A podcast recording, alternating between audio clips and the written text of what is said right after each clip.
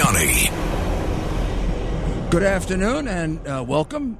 This is the Rudy Giuliani Show, and we're very, very happy you're you're with us today. We've got quite a bit uh, to cover, and we're going to get right to it, and then we're going to get to your calls. And uh, let's begin with this uh, report that was done because it gives you a sense of. Uh, well, it gives you a sense of how to tackle the problem. I mean, if you don't state a problem correctly, you cannot solve it correctly. And the, the, the more truthful you are about it, the more effective you are in fixing it. This is why the CompStat program that was so effective in our reducing crime worked so well. But the statistics had to be accurate.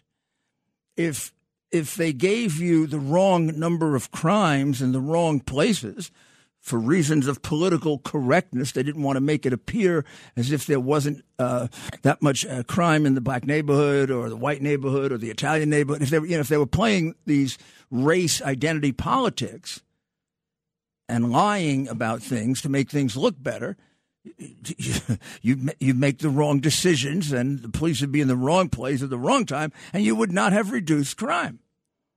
I don't know. I'm trying to figure out why Adams has been such a failure in getting crime reduced. He talks a good game, but so far the results are catastrophic. Crime is higher now by a fair amount than when de Blasio was in office. Now, who ever thought that? So, I mean, this month it's up 35, 38%, and subway crime is going through the roof, and he's riding the subways telling you it's safe. Adams, you can't do that you lose trust with the people.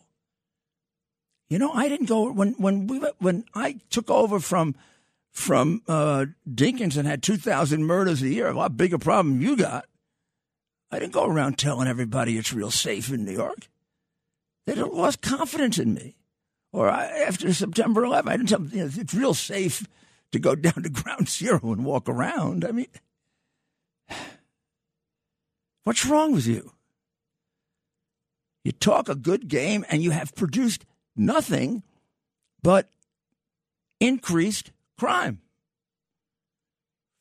Uh, I will commend you for the following, and I think this is a very important discussion we have to have.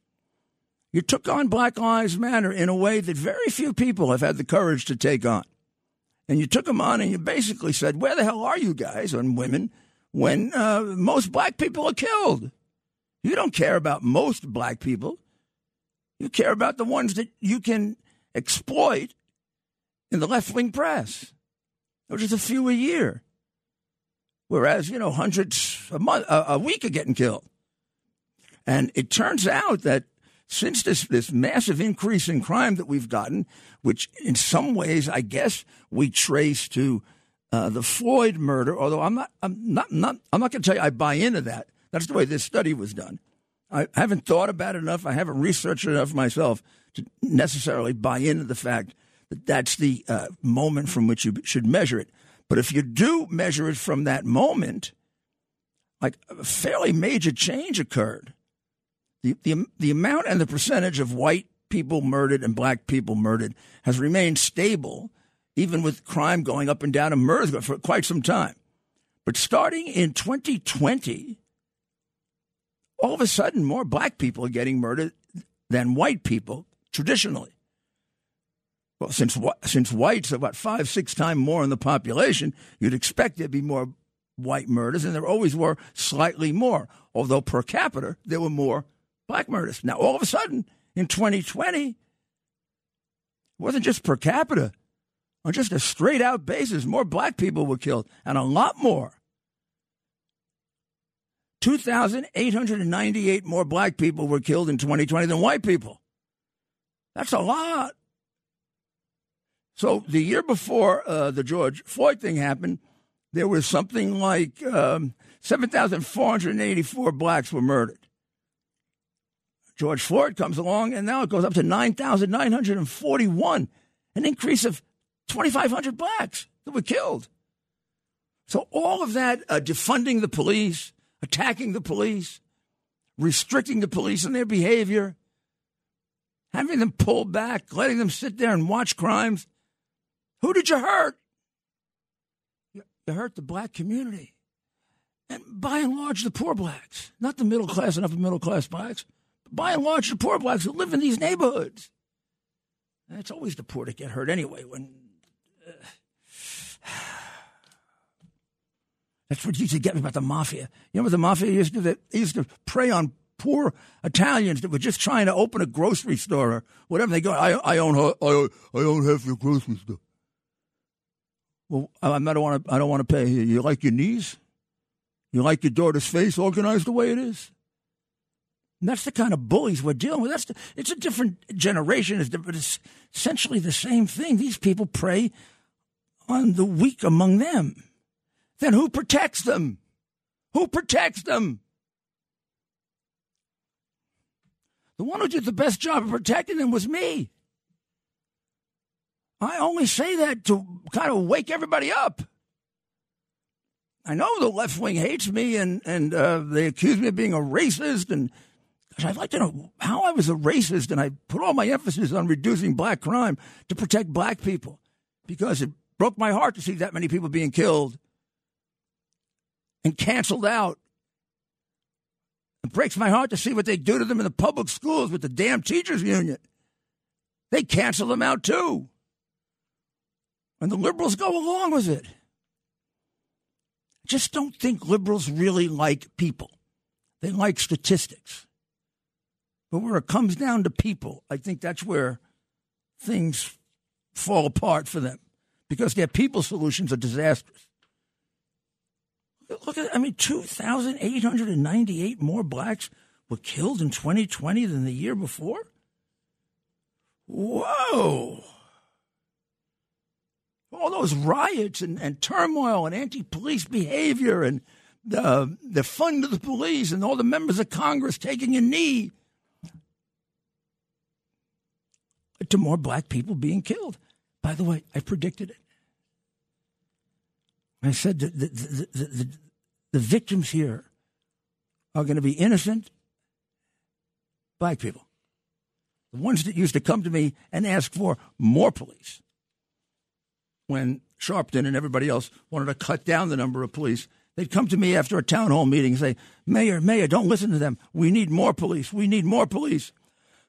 and by the way, apropos of what Mayor Adams said during all of 2020, Black Lives Matter was completely silent on the skyrocketing number of black murders.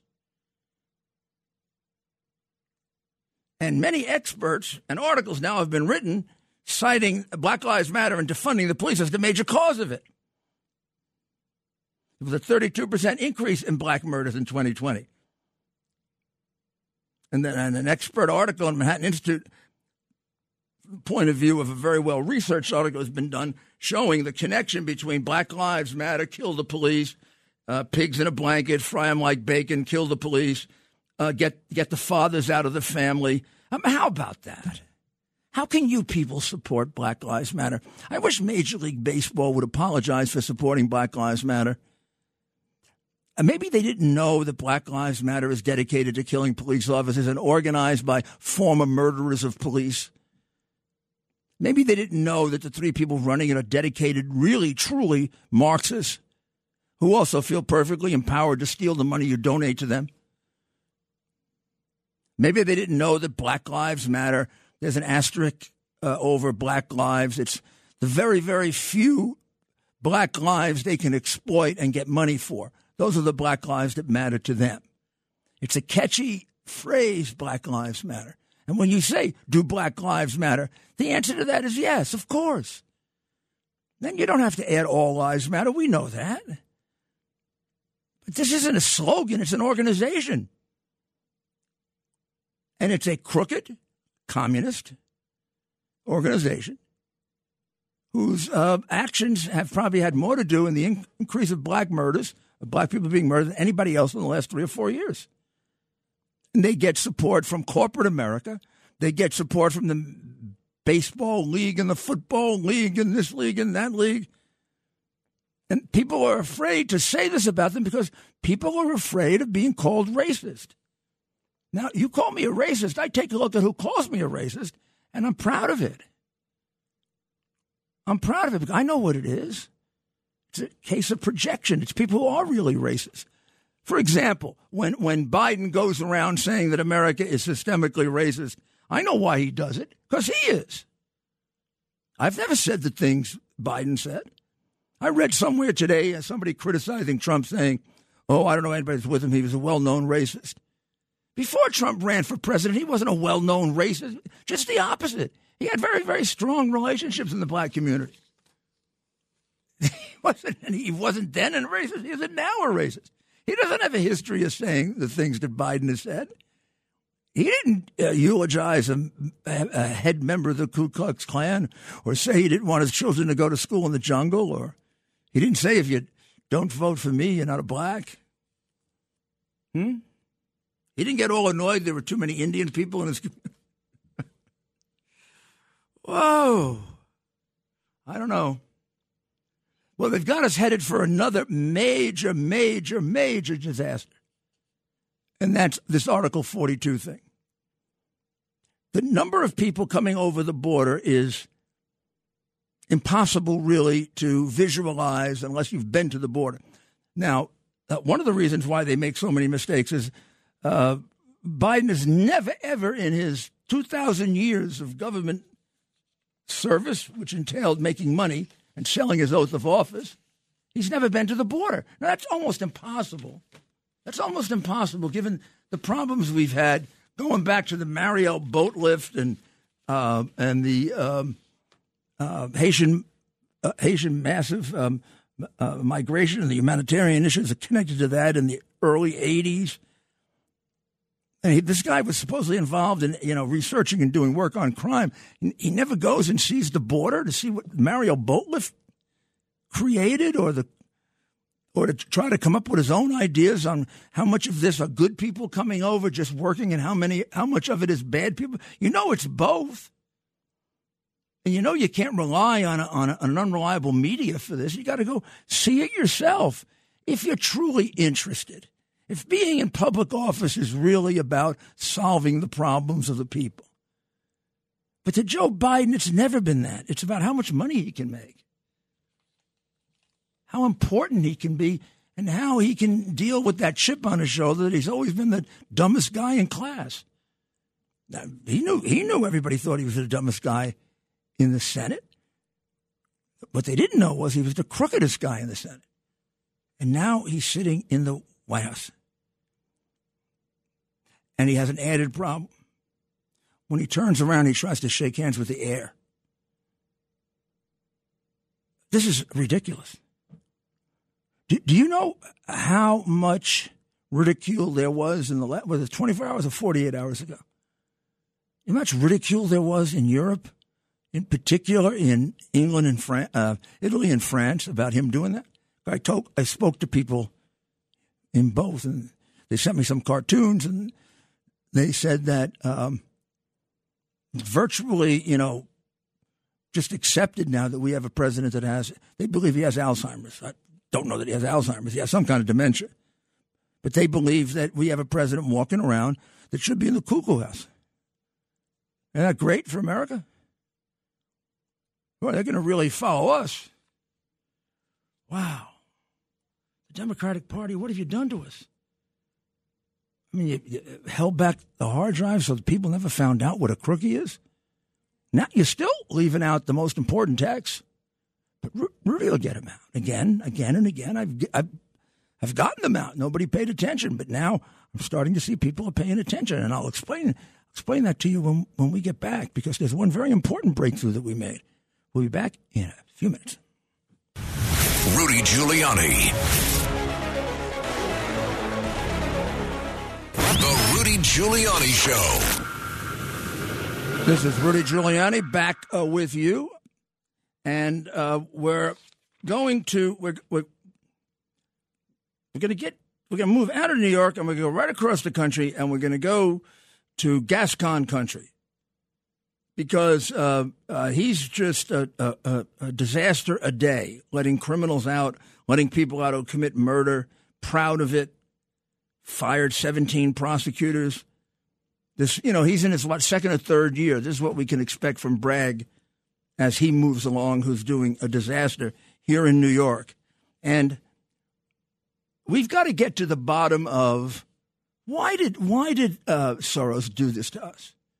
Why did Soros go out and spend and, and no one knows exactly how much because it came from all different organizations. Minimum thirty million, starting in sixteen. This was not one year. He was very patient because you know these elections don't come up all at once. And I'm going to go. I've been started last night. I'm going to do a real analysis of it and find out how many, how much did he spend, when did it start. I have a feeling I know the nexus. I think I think I know where the idea came from because he did something similar in Eastern Europe that intersected with the investigation I did to defend uh, Donald Trump, um, and that is, you know, he set up his own special prosecutor and special investigative offices within these governments and that's a great name like special prosecutor, special investigator. It sounds terrific. It sounds terrific. You know, it's but it's double speak. It's uh, Orwell dub, double speak. Because the minute the special prosecutor got his hands on the corruption cases, all the corruption cases against the Soros companies were killed. Boom, out, none. Then uh, the next thing they did was do cases against Soros's enemies. So really, they were Soros's special vin- vindictive revenge prosecutor's office. That's what they really were. What are these guys?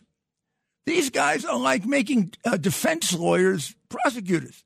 You don't even need a defense lawyer. Why are we wasting money on public defenders? I mean, Gascon just let a murderer go.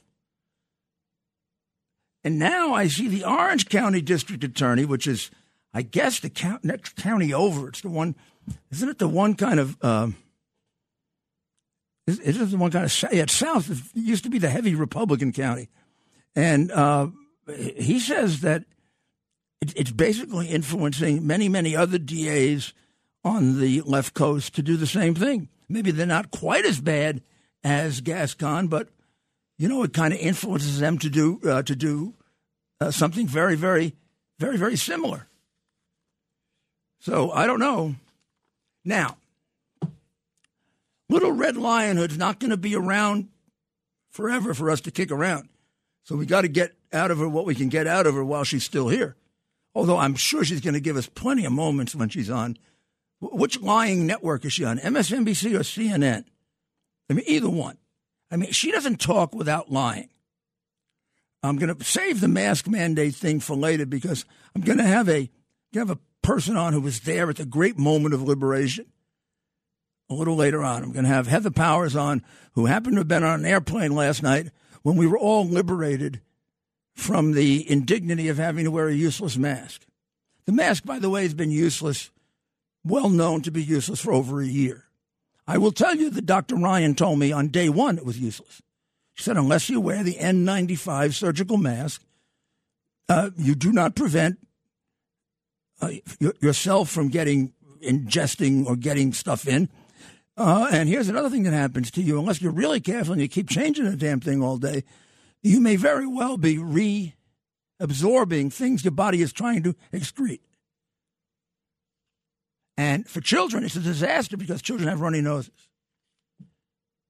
This, this, this keeping the mask on children is cruelty.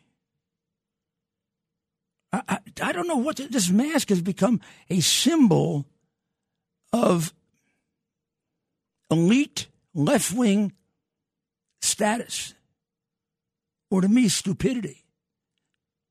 A cloth mask doesn't do any good.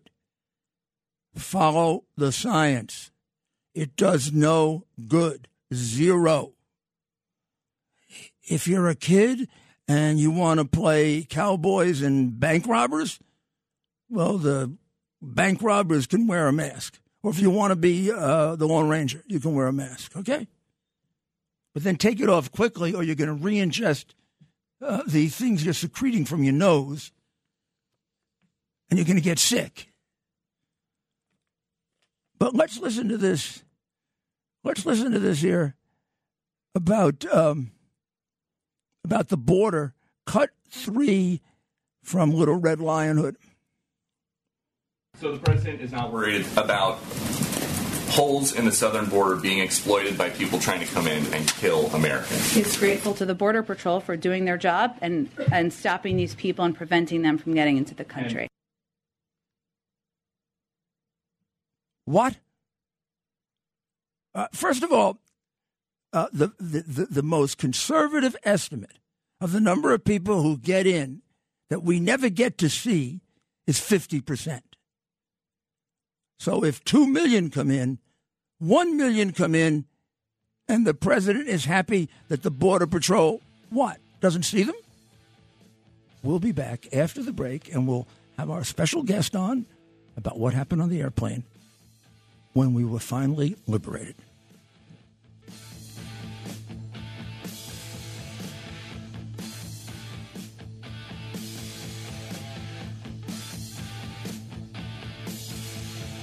The Rudy Giuliani Show. This Rudy Giuliani back uh, with you. And uh, we're going to get to our calls in just a moment. But I want to play something that really, really brought back memories. This is the United States Attorney, the job I used to have, Damian Williams, referring to um, the bribe that was taken by Hochul's lieutenant governor candidate. I mean, Hochul's off to a hell of a start, right? She picks a guy alleged to be a bribe taker as a lieutenant governor, and she's pushing through a $4 billion deal where her husband's going to make a fortune. Right? She fits right in, right? She fits right in the Albany sleaze. So let's listen. Let's listen to the United States Attorney describe uh, really very eloquently and quite accurately what a bribe is. Taxpayer money for campaign contributions. Quid pro quo. This for that. That's bribery, plain and simple. Now, I want you to hear this. You may have heard it before.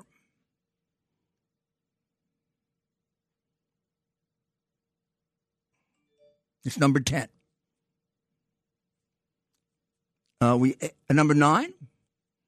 I said, I'm telling you, you're not getting a billion dollars. I said, you're not getting a billion. I'm going to be leaving here. And I think it was, what, six hours? I looked, I said, I'm leaving in six hours. If the prosecutor's not fired, you're not getting the money. Oh, son of a bitch. got fired. That's a quid pro quo. Uh, that's the offer of something of value in exchange for official action. That's a direct quote, by the way, from the federal statute that I just gave you. What's the thing of value? The $1 billion uh, loan, which was critical to the uh, ability of uh, Ukraine not to go bankrupt because Ukraine was left with no money when the Russian oriented crooks were thrown out. And what was the quo for the quid? No, you got had to get rid of the prosecutor. The prosecutor that they all claimed was um, uh, corrupt, where there's no charges of corruption filed against him. There's no charges of corruption even suggested in his file. That's pretty unusual in Ukraine, by the way. Everybody around him would tell you he wasn't corrupt. And I'm going to tell you the best evidence that he wasn't corrupt. Go go to my podcast number five at rudygiulianics.com and take a look at him and listen to him and tell me if this is some kind of rich oligarch. This guy drives around in a normal, simple 10 year old car. He's got a two or three bedroom house that is not the house of a crooked Ukrainian public official. The charges of corruption didn't start until three months after the deal when they had to cover it up. And the reason the guy made it public was because he was angry that he was falsely charged with corruption and has actually sued Biden in Ukraine and is begged to come to the United States to have a trial against Biden where he wants to testify and show all his evidence because he says from the file that he has, he can prove that Biden bribed Poroshenko. But the bribe wasn't about Hunter Biden alone. It was a bigger bribe than that. It was to get Zlochevsky, the crooked oligarch, to get his company out from under the arrest warrant that Shokin had issued on February 1, 2016. because that company is a $25 billion company. And Zlochevsky was afraid that the Ukrainian government was going to take it away from him because he had created it illegally. They should have taken it away from him. But instead, Biden organized a bribe. He got Shokin out.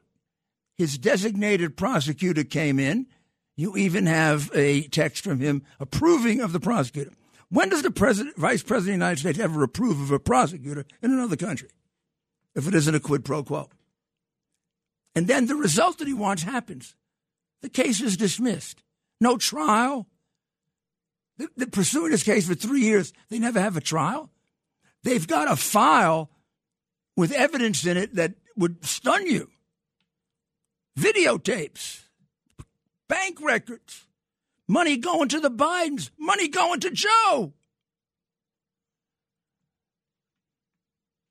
I don't know. Doesn't this kind of corruption at that level of the government and the way in which it was covered up by the press, doesn't it just anger you and disappoint you? And so let's now go to Heather Powers. Heather was one of the lucky ones who was present for the moment of liberation. Tell us where you were last night, Heather. I was at 30,000 feet last night, and uh, thanks to the internet, I had seen about an hour had elapsed, and a lot of in flight videos were flooding Twitter, and so I knew our big moment was coming. And I had my phone ready, and I waited and waited for the pilot. I took masks off my kids. I said, No one's going to say anything. Don't you worry, we're going to be ahead of this. And I started recording, and I, I I thought I did a pretty good job when the pilot started speaking, but then, of course, my angsty 16 year old starts nudging me and saying, What are you doing? What are you doing? You're embarrassing me. Stop recording. So, you know, and that's scarier than any CDC, FAA, right, right, right, right, right, right. Ever. But I also want to say, you know, I wish I wish you could have been on the plane with me uh, as well as your wonderful son, gubernatorial candidate Andrew, because I spent a lot of time with you guys, and you're never ever afraid. You've been such a, a common sense voice when it came to COVID, and you've never been afraid of criticism and uh, hatred when it came to people calling anyone who didn't think a mask mandate was smart irresponsible. So I, I feel like we all share this moment. Yeah, it is. You, it's a big moment. Yeah. It is and your and your listeners as well. I mean, everybody has a story where they had to stand up to this nonsense. Well, you're going to hear more from Heather. It's really Heather Powers McBride, but I call her Heather Powers because her father was my best friend, and he was my deputy mayor and my companion since I was a baby, Peter Powers. So I like to call her Heather Powers, and she's my goddaughter too, and she's yes. enormously talented. Thank you, Heather. Oh, thank you, Rudy. God bless. We'll be talking again. Okay. All right. Bye bye. She also worked for Fox at one time before she decided to be a stay at home mom. And she is now running Andrew's uh, um, you know, public relations as a candidate, which um, are going going well. It looks like he's going to qualify I mean, I don't know if I should talk about this. This is news, but it involves my son. I probably should get somebody else to talk about it. But you should really know and pay attention to the fact that the regulars, uh, Republican organization, I was warned that the Republican organization in Zeldin would try to cheat with regard to the petitions. So I called them and, and told them that they better not cheat. Otherwise, they're going to make a big deal out of it. I mean, I, this is beyond my son now. I don't want a political party here in New York that's no different than Cuomo's. Zeldin has said that Cuomo would have made a great president. So that shows some kind of wacky judgment there. Uh, but they challenged Andrew's petitions, and they said that 3,000 uh, signatures had to be taken away from him because the witness for the signatures was not a Republican. There's a guy with an Italian name that they misspelled. In fact, they misspelled a lot of the Italian names. I think maybe we can have like an Italian civil rights march or something. I'm only kidding. I'm only kidding. I'm only kidding. But it turns out that the guy who they challenged is a citizen. I mean, is, is, is a voter. Uh, we have his card. We got the day he registered as a Republican. He is a Republican voter. So that statement 2,000, 3,000 times that he's not a registered Republican is a, quote, false statement, close quote. So th- this, uh, this, these papers are like a massive fraud. And this is all done. They're going to, ch- they're, challenging all these names for uh, reasons of voter integrity. Now, that is pure Democrat garbage. That's double talk, double speak. It isn't voter integrity. It's let's try to find some kind of technicality to get the guy off the ballot because we're afraid to run against him. That's what it is. If he wasn't afraid to run against him, he'd just say, okay, we don't challenge you. He didn't, they didn't challenge this other guy, Wilson, because they're not afraid to run against him. He, got, he has about 4%. Andrew's ahead of him. But this isn't the way to run a party. We're not going to grow like this. We're not going to be any different than the Democrats. This is what they do. They cheat. And, and this is really stupid cheating because they didn't think we would check to see if the guy was a Republican. Or they think we were stupid enough to use a non Republican. We're not like them. We're smart. I mean, I, I can't stand liars. The only thing I, I, I dislike more than liars are stupid liars. People who tell lies that it takes two minutes to prove. I, at least I could be challenged. Even when I was a prosecutor, at least challenge me to show that you're lying. Don't lie and then, like uh, that guy Cohen, who said he was never offered a job by Trump, and then the next thing you can put up on the screen is the day after the election, he told he told uh, uh, Cuomo that he had been offered the job of. They asked for him was offered the job of chief of staff to Trump. I, was, I never asked for a job. I was never offered a job under oath. And then the interview with Cuomo the day after that he asked for him was given a job. Hey, if you're going to commit perjury, numbskull, pick something else, huh? That can't be proven that way. Or if you're going to try to dishonestly get Andrew Giuliani off the ballot, first of all, spell his name right. They spelled it Giuliani. I wonder if that's, you know, they pick on all of these small little things like not dotting an I or crossing a T. I wonder if that means a disqualification. You should see how they screwed up the Italian names. They screwed up uh, Astorino's name. And then in Astorino's petition, they keep referring to Giuliani, which means they had one little, like, they had one little uh, uh, form. And they just forgot to take, they used Andrew's forms to then challenge Astorino. And they didn't bother to take his, his, his name off. I don't know who they think they're dealing with. They probably think they're dealing with some kind of amateur that doesn't know how to investigate. But 3,000 times you say the guy is not a Republican, which is a false statement, a misleading statement, a material misleading statement. Hey, Zeldin, aren't you responsible for this?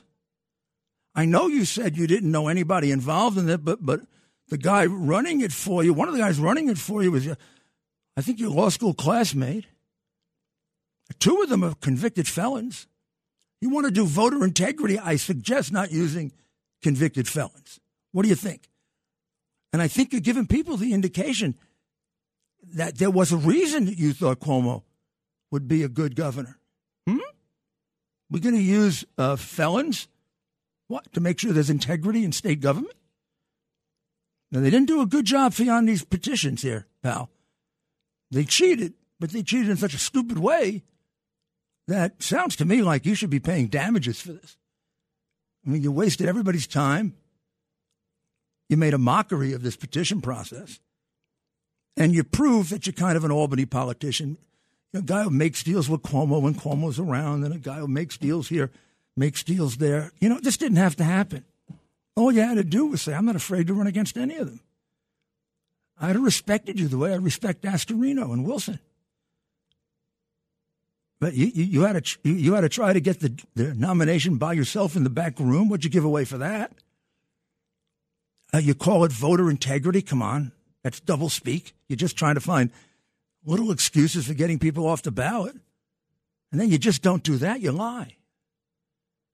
And you got people who have actually spent time in prison for felonies doing your voter integrity. And you expect us to think that you're going to be any better than the Democrats? Uh, what the heck you doing being a Republican anyway, if you act like that? Wow. Very, very disappointing about my own party. But I've never had a problem criticizing my own party. I'm not like the Democrats, you know, like when AOC and all those other people say these terribly anti Semitic things. Schumer goes, I think Schumer goes to hide in Biden's basement.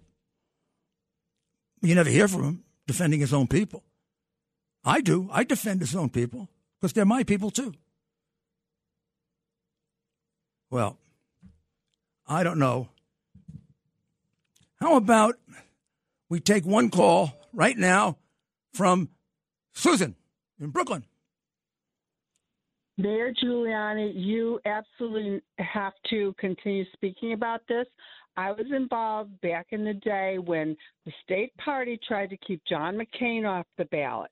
And do you know? I remember. In fact, in fact, I got. Uh, I almost got thrown thrown thrown out of the Bush campaign because I wouldn't go along with it.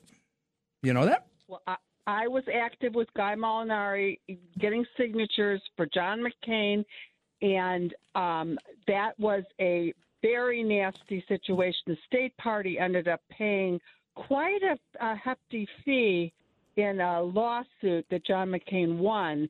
And I just warn, and I believe we should absolutely have the voters decide, not the uh, party bosses in the back room. And well, I have got, I got to take, I got to take a hard break. But when I come back with my final words, I'm going to tell you a very relevant story about that. Okay?